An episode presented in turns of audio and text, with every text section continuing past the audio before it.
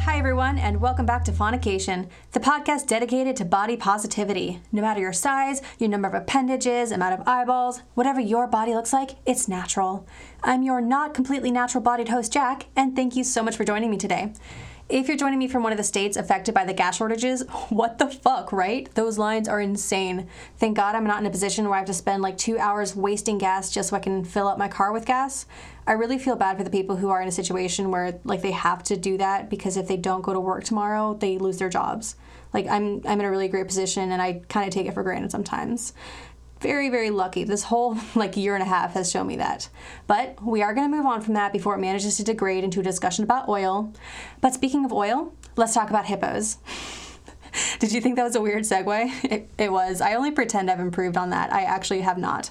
But realistically the two are related as long as you're talking about oil in like the generic sense and not oil as in fuel or petroleum or anything like that. Also, this obviously means that today's episode is about hippos.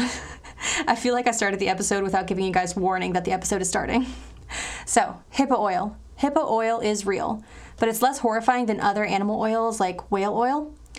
That's only because, unlike whales, hippos secrete oil naturally. We don't have to do anything to make the oil, it just comes out of the hippo, pre produced and perfect. Apparently, the Greeks actually used hippo oil for bathing, kind of like, you know, a spa day sort of thing. But I haven't actually been able to find a source to confirm that, so jury's out. I also know that there is a wood varnish called hippo oil, but I also haven't been able to determine if it's like hippo oil, like from hippos, or if it's oil by a brand named Hippo. like there's there's no information on this thing. I just see that like there's a couple cans sold on eBay, and I see that some people are asking what it is and no one's answering. Anyways, either way, the point that I'm trying to make is that hippos make oil. They secrete it from their skin, which gives them this beautiful sheen.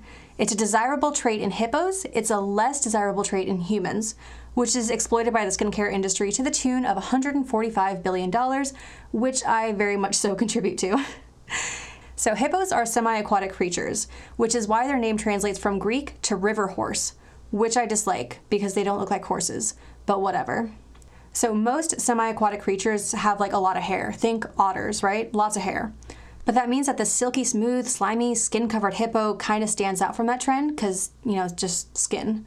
That hair generally protects the semi-aquatic creatures from the harsh sunlight they end up spending an extended period of time in. Hippos obviously need the same type of protection from the sun, but they don't have the hair like other creatures do. So, they started secreting a shit ton of oil, the oil absorbs the light, and its effectiveness at absorbing light happens to be in the ultraviolet range, which happens to be the range that the sun operates in, so it happens to be an excellent sunscreen and body temperature regulator. So, fantastically, the oil also has a second benefit. There are two pigments in the oil. There's a red one called hipposudoric acid and an orange one called norhipposudoric acid. Do you see the word hippo thrown into that acid name? And both of those are, of course, acids, which means it's acidic, obviously. And you know what secreting acid oils from your skin is really, really good for? Preventing the growth of bacteria, especially the red acid. It basically acts as a layer of liquid antibiotics slathered all over its skin, waiting for bacteria to kill or wounds to protect. It's pretty dope. Like, imagine if you walked around with a thick layer of hydrogen peroxide as a lotion. Although I don't actually know if it stings them the way that hydrogen peroxide stings us. I also don't know if humans can use hippo oil as an antiseptic for ourselves. I feel like probably. Like it just it makes sense to me that it would, but I'm also not a chemist, so what the fuck do I know? I did ask some people though, so maybe I can follow up with you guys. We'll see. Anyways, there actually is a third benefit to the oil, but I admit this is completely subjective. When the hippo initially secretes the oil, it starts out as, you know, clear, colorless, but after a couple minutes, it turns red because of the red and orange pigments in the acids.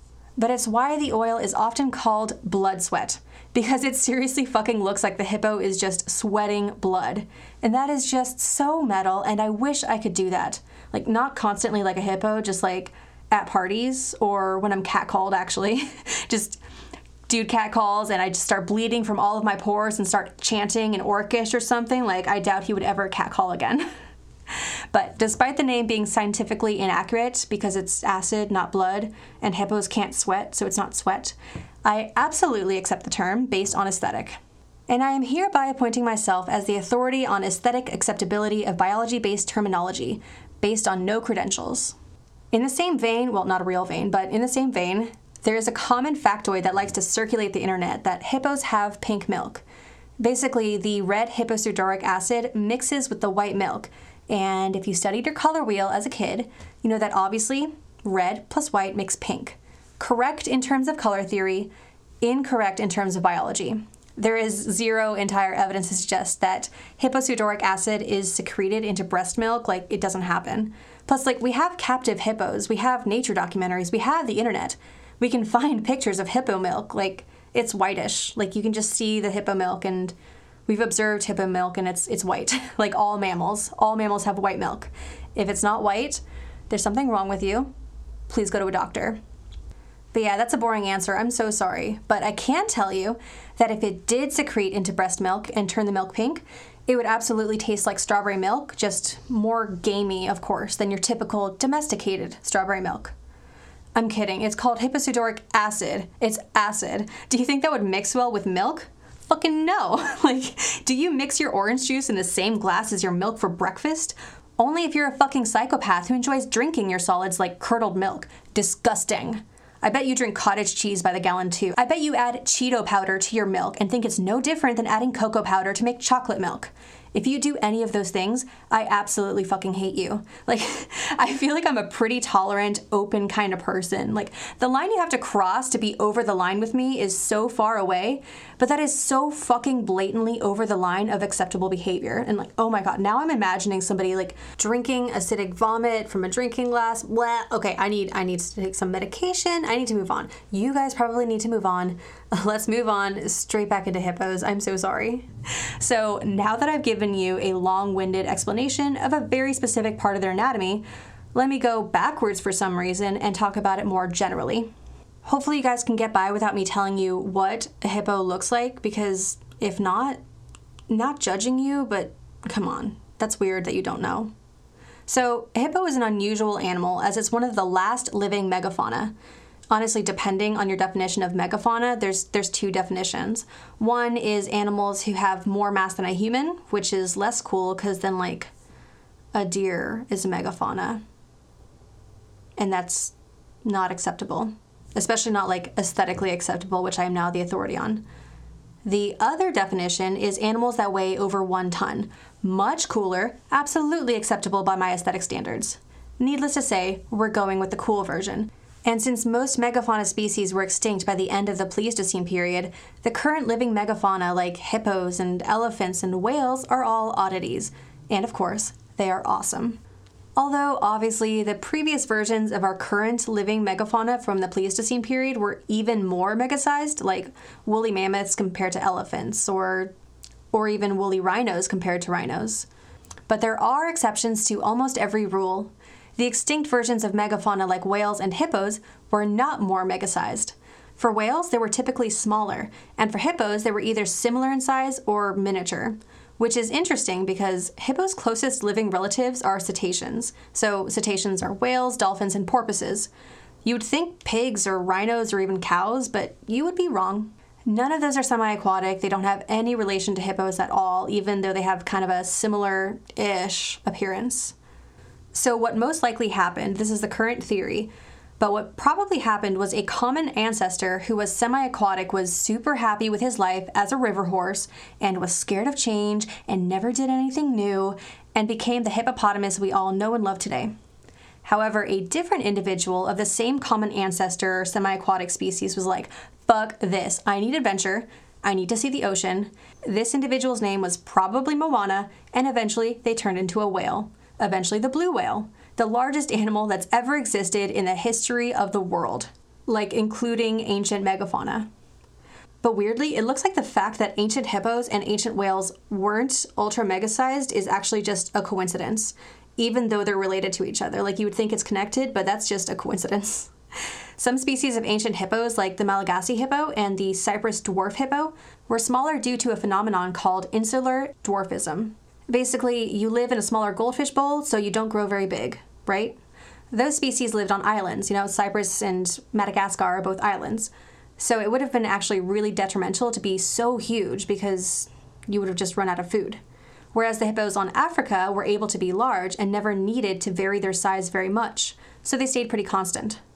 Whales, on the other hand, were smaller simply because they started out close to the same size as hippos, but then just ended up growing super massive. Like, honestly, if you're the reigning champion for biggest animal that ever lived, obviously all your ancestors are going to be smaller because you're just that huge. Like, if you're the biggest, obviously no one before you was bigger.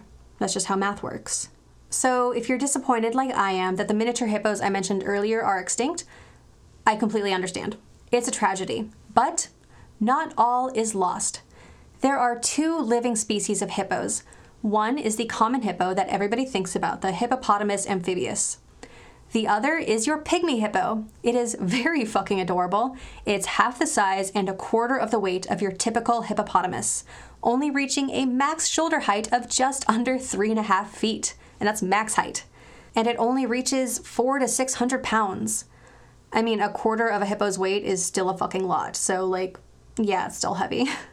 but speaking of hippo's weight, let me address the hippo in the room. Hippos always get shat on for being fat and chubby, and that is not fair.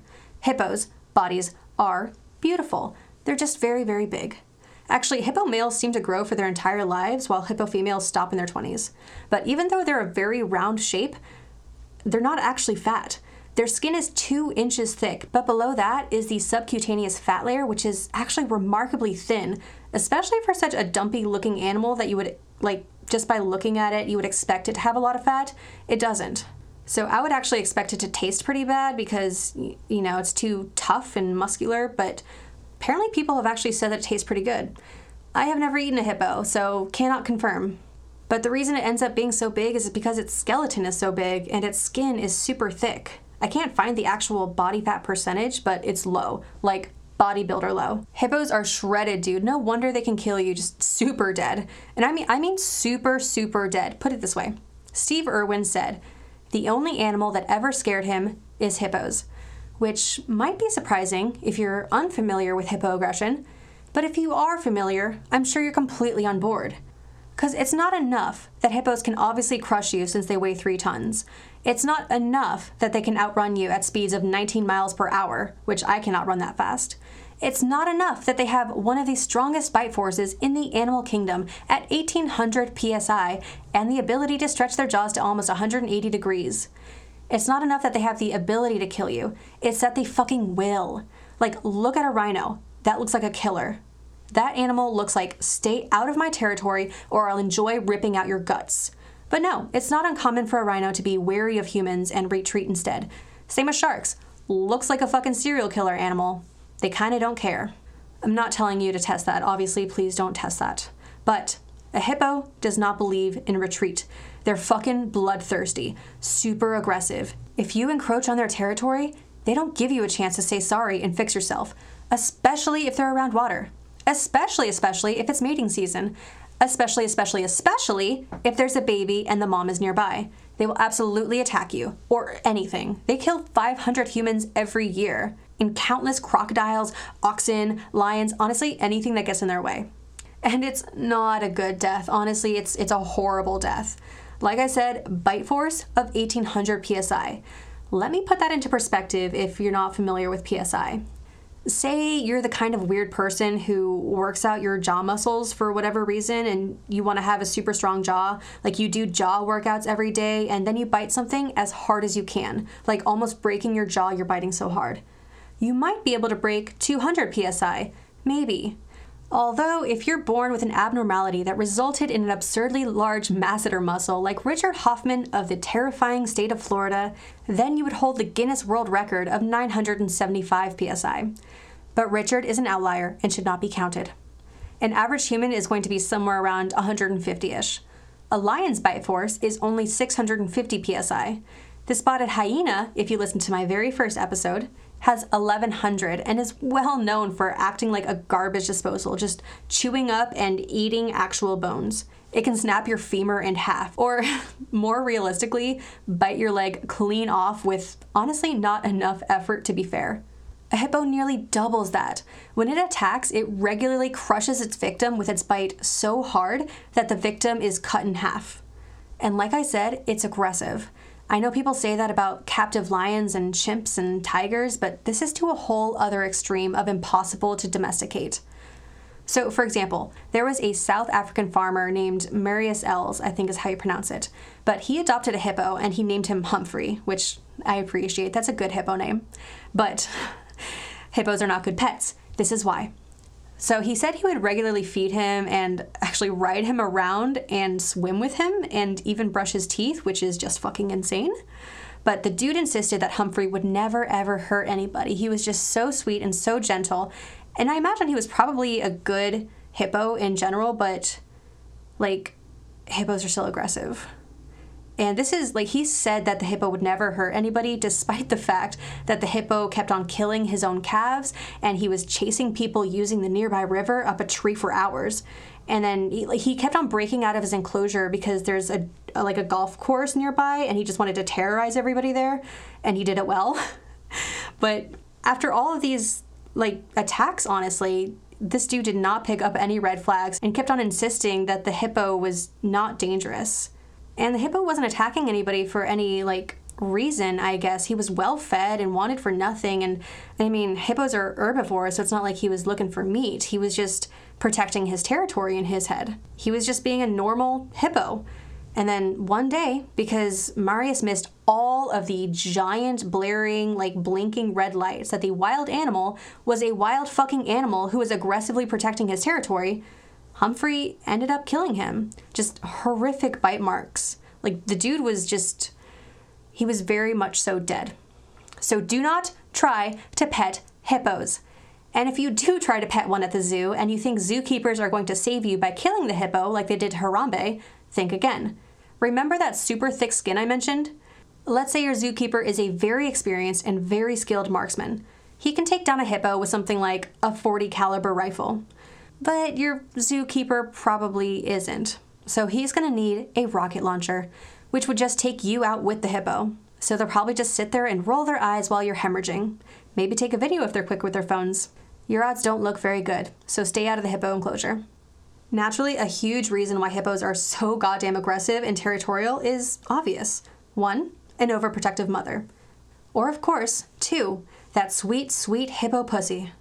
Wow, that actually made me genuinely uncomfortable to say. I apologize. I should say sexual competition amongst males in a polygamous species. That sounded more appropriate. So, as we've learned on this podcast journey, nearly no human kink is exclusive to humans. In fact, in my terrifying internet trawls, there is only one behavior I've been able to find that doesn't present in non human animals. But that is for the next human series, coming soon.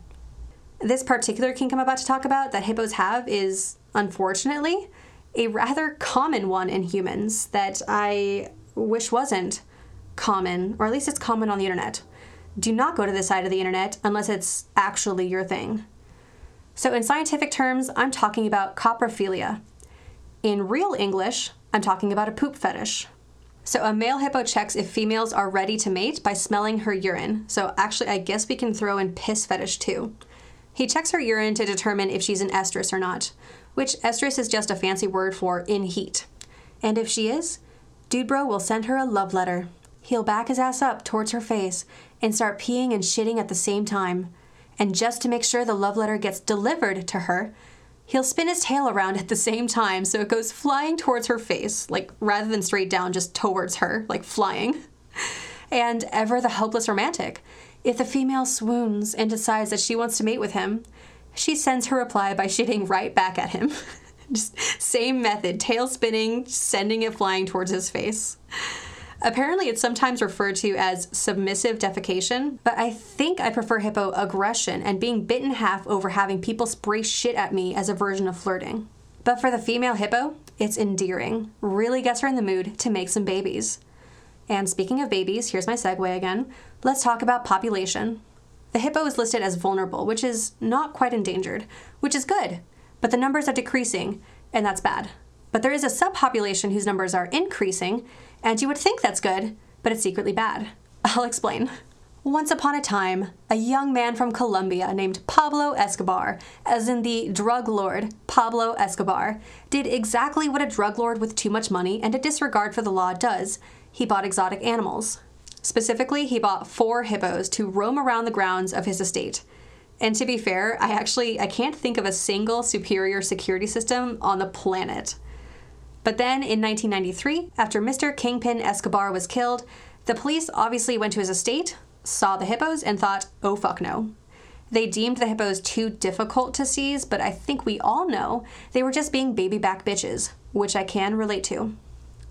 They decided to let them roam unattended on the grounds, figuring, hey, it's just four hippos. They're happy, they're fed, they're fairly isolated. What could happen? Well, the hippos could have sex, stupid idiots, which they did. And for some reason, this new subpopulation reaches sexual maturity faster than the African populations. So they're having sex and making babies earlier. So the population is growing faster. In 2007, there were 16 hippos. In 2014, there were 40. In 2019, it jumped to enough individuals that they can't keep track, so they're estimating 120. Like, how did they not see this coming? Come on. And the projections for their population estimates, if left unattended, say that in a couple decades, we're looking at thousands of hippos in Colombia. exponential growth. It turns out hippos thrive in Colombia. They have no natural threats and a lot of food to support all that rigorous lovemaking and growing babies. And with over 100 hippos now, they're not just confined to the grounds of Escobar's estate. They cover about 900 square miles of territory. So these hippos have managed to become an invasive species, actually, which is crazy to me. Like, usually invasive species are things like fish or vines and grasses, or honestly, cats and dogs. A hippo being on that list just doesn't really mesh with my reality. Turns out, though, they are both great and terrible as an invasive species. On one hand, they actually fill an ecological niche that had been vacant until they came along, forming a Pleistocene rewilding project, and they provide nutrients into the water by shitting massive piles of poop directly into the water. But on the other hand, they're shitting massive piles of poop directly into the water. Ignoring the threats to human health, it also caused the deaths of fish and increased the growth of algae. And they also eat a whole lot of food that other animals feed on and have been a threat to native species including endangered ones. Honestly, at the moment, the impact to the ecosystem, while felt, doesn't seem to be significant. But if we're looking at an exponential population growth to thousands of hippos, something needs to be done. But the problem is, literally no one knows what to do. You obviously can't go around killing vulnerable animals, especially ones targeted by the ivory trade because their canines are made from ivory and especially since killing it is difficult and takes a while, which is just an extended amount of time for the animal to be in pain. So the obvious answer seems to be birth control. But looks like that's unrealistic too. So, first of all, capturing a wild hippo in order to sterilize it is very, very difficult, and it's very, very dangerous. They did it once in 2017. They caught, castrated, and released a male, and it took a lot of effort to the tune of 50,000 US dollars. And naturally, because this is nature, and as Jeff Goldblum says, life finds a way. A captive hippo in the LA Zoo who was on birth control freaked out everyone by giving birth to a calf, anyways. So, sterilization doesn't seem to be a realistic option. And doing nothing is also, obviously, not a realistic option. So, there are currently zero plans to do anything about it because no one can come up with a plan. Which is unfortunate because this is I don't know, this could blow up really bad. But it does end up answering the question of what would have happened in 1910 if a spy named Frederick Russell Burnham had been successful in his plan to use hippos to solve an ecological problem after he heard the suggestion by a different spy that he had once been assigned to kill named Robert Broussard, who was simultaneously assigned to kill Burnham and planned to import hippos to Louisiana to be raised on swamp farms to solve the meat crisis. That was a fucking mouthful, I know, but it was a real ass story. So let me give it to you in not a run on sentence. Basically, Broussard figured the swamps of Louisiana aren't good for farming. Like, you can't put cows there for meat because a cow can't graze there. But a hippo would thrive grazing in a swamp. I mean, it's already kind of their natural environment. So let's farm them on that otherwise unproductive land and make hippo burgers. Like, like you've heard of ostrich burgers, why not hippo burgers? He actually he told it to Teddy Roosevelt, who immediately got on board. He was all about it. So Burnham heard this and he was like, "Whoa. Hippos are herbivores, and while they're grazing, they would totally eat up all of this invasive water hyacinth. Win-win situation here. We get hippo burgers, we get an invasive species eradicated, ignoring that hippos would be an invasive species, of course. Like, how do you lose here?" So, with Teddy Roosevelt's approval, the two actually gave a congressional speech and they were met with waves of approval and admiration. The newspapers adored them and considered them geniuses, and people were fucking ready for this shit to happen. But before we could pull the trigger on transplanting hippos into the United States, people figured out landscaping, and the meat crisis was solved. And the whole hippo farm idea just fizzled. I, I really don't think I could top that because that was just wild, so I'm actually going to end the episode here on a high note. Actually, no, I lied. I know I'm going to get a question about this because hippopotamus ends in US. So, what is the pluralization of hippopotamus? Since I rant so much about the plural of octopuses not being octopi, because it's a Greek word, not a Latin one, it's octopuses or octopodes, which is actually pronounced octopodes. I feel like a fool now. I just found that out. but hippos, is it hippopotamodes? Hippo- hippopotamodes? Hippopotamodes? Anyways, the answer is that I couldn't find a definite answer, and I feel like a failure. I am so sorry. But I will give you guys a consolation prize. I have this friend who's a linguist in a couple Arabic dialects, and he told me a slang term for hippopotamus in, I think it was Farsi. Don't hold me to that. But he said that the slang term for hippo is Sayyid Kirsch, which apparently means Mr. Cream due to the oil it secretes all over its skin. But then I actually have another friend who is also a linguist, and he told me it actually means Mr. Beer Gut. Both are hilarious to me, and I hope somehow both are true. but who knows if either of them are true? They might have been trolling me. Unfortunately, while I also speak a foreign language, it's not that one. And it's also not even a similar one, and the term for hippo in the language that I speak just translates to hippo. Boo. Anyways, I definitely should have ended the episode when I said I would. I'm sorry. But don't forget that I am donating and matching every single Patreon donation for the month of May in order to help Kakapos, excuse me, Kakapos, the, the critically endangered flightless parrot, famous for trying to have sex with Stephen Fry's zoologist friend. Please help them out. And you know what? Fuck it. If you pledge $5 or more, I will send you a free t shirt and stickers. Why not? For the Kakapos.